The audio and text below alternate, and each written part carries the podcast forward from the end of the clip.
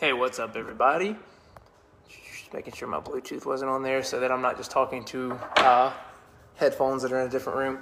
All right, so um, I am here for my Facebook Live at 7 p.m. Monday, Wednesday, Friday. I might be switching that up soon, but for now, that's the schedule. Um, I have two questions ahead of time that I'm going to go ahead and answer. So if anybody sees this and has comments during it, ask and I will answer. If you if you see this later, comment and I will answer on the next live. All right, let's see here. All right, Dylan says, How do you overcome plateaus with OHP overhead press uh, when one shoulder is noticeably weaker than the other? That's a good question, man.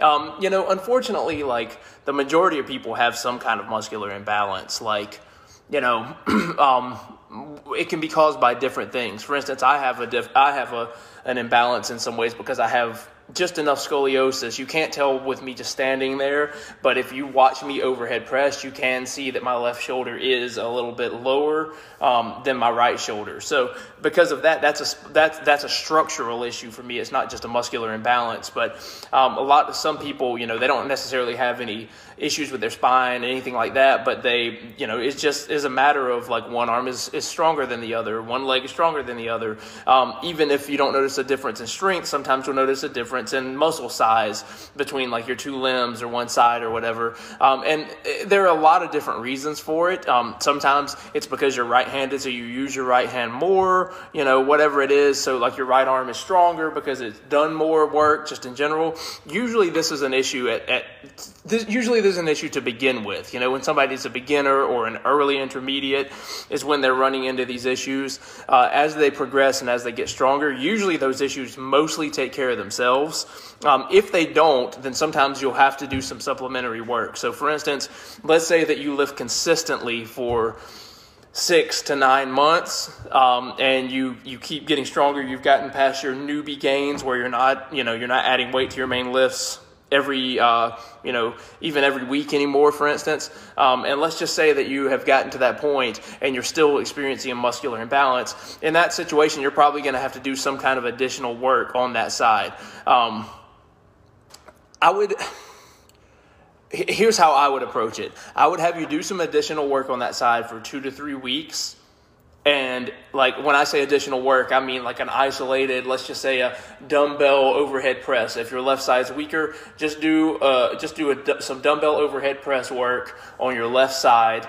Um, throw a few sets of that in it to the end of your shoulder day or however you structure your your workouts. Throw that in at the end, um, you know, a couple of times a week, and then as you get, you know, after two or three weeks, you're going to know whether that's helpful or not. Okay, so like that would be one thing. I would I would first add more stress to you if if you're running if that doesn't work uh, then sometimes it may be that that shoulder is actually becoming overstressed and it needs a little bit more recovery time. So you might need to step back just a little. Um, you know, maybe not do as much shoulder work. I haven't seen your program, Dylan, and I don't know how far along in the process you are. So let me know those things. Let me know what kind of program you're running right now. I think you've mentioned this before, but I can't remember. And let me know how far along you are on it, and maybe I can give some more uh, detailed info, man. Hopefully, you found something helpful in there. All right, let's see. I had one other question. Zach says, a question for time. Do you eat the same on lifting and non lifting days? Um, do you, like as in me personally, eat the same on lifting and non lifting days? Yes, I do. Um, my mantra is simplicity, man. Like, I, I set a goal um, for my calories and for my protein primarily.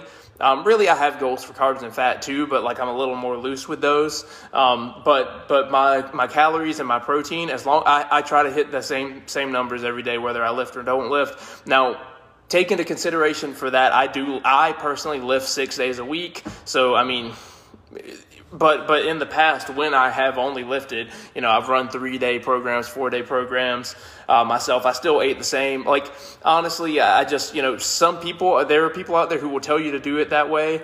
Uh, i just don't see a reason to you know what i mean? If i'm eating uh, i look at i look at my calories i look at my i look at my food for like a week rather than just a day. Now i track day to day obviously because you can't really it's nothing's really set up to track for a week. But like if you have been, let's say that, let's say calorie wise, you've gone, let's say Monday, Tuesday, Wednesday, Thursday, you you're let's say you're trying to lose body fat and you stay in a calorie deficit from Monday through Thursday, and then Friday, Saturday, Sunday you go into a surplus. If if that averages out, if you if you add up all the numbers of calories and then divide by seven, and that number that average that comes out is above what sh- what is above your total daily energy expenditure, you're gonna you're not gonna lose weight that week. You might even gain a little weight because you're in a caloric surplus or or right at maintenance rather than in a deficit. So like I look at it for the week. So that being said, I don't I don't care about day to day. You know what I mean? Like I, I try to kind of keep as keep it as simple as possible. For me, that's let's let's just focus on this. Now, if you get to a place where you're an advanced power lifter, an advanced bodybuilder, some of those strategies do come into play. But for the majority of people, um, it's just it's just not, in my opinion, something that you need to pay attention to. Life is complex enough. Let's simplify what we can. Reginald, what's up, man? What is your goal? What are you trying to get to till you're done working out.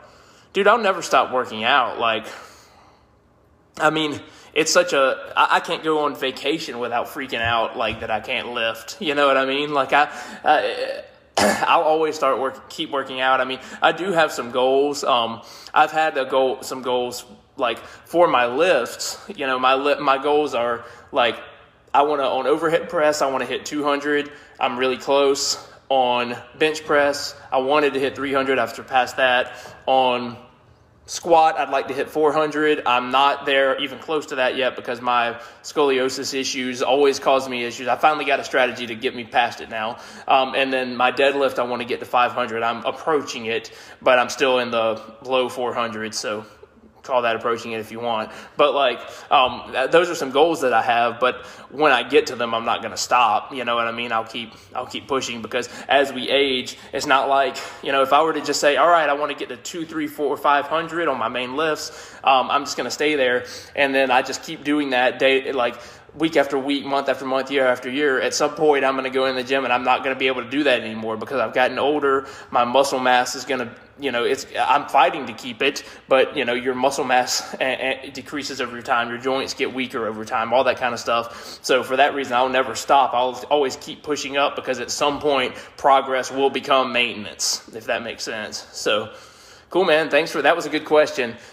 All right, guys. I tagged I tagged you, Zach.